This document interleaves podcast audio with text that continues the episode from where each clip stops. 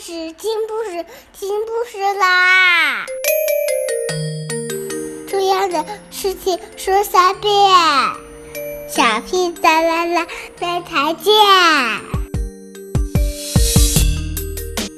快来听故事吧！Hello everyone, today we'll continue to read the book. Tales for very picky eaters. Are you a picky eater? If you are a picky eater, you need to listen to this book. Are you a picky eater, Rissy? No, I'm not a picky eater. Just like something I don't like to eat, I feel like a picky eater. But all the times I'm not. Okay. Okay, so let's continue to read chapter 2. Mm-hmm.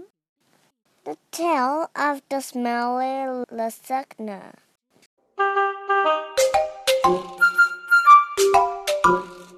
It's time for dinner.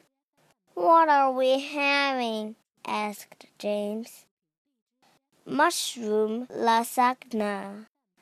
I can't it, said James. It smells funny. Oh dear, said James' father. What? asked James. Nothing, said James' father. I'll just have to fell the troll.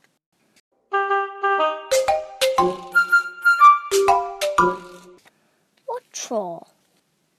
The troll living in the basement. We hired him specially to make this mushroom lasagna. He works very hard.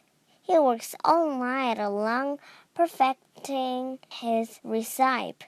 Sometimes if you lie very still in your bed, you can hear him moving around the, in the basement, clanking his pots and pans while he makes this mushroom lasagna for you.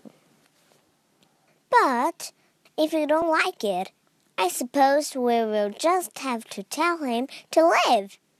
He'll be so upset he'll have to go back to his old job.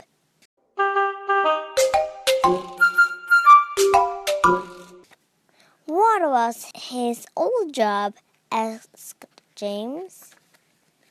He worked at the Rat Circus. That doesn't sound so good, said James. It isn't so good. It's so bad.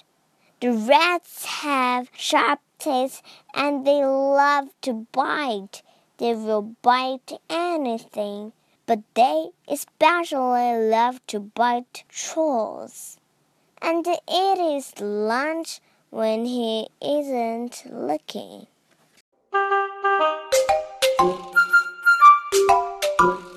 Oh my gosh, said James. Well, Maybe I can just try it. That is very kind of you, said James' father. He'll be so grateful.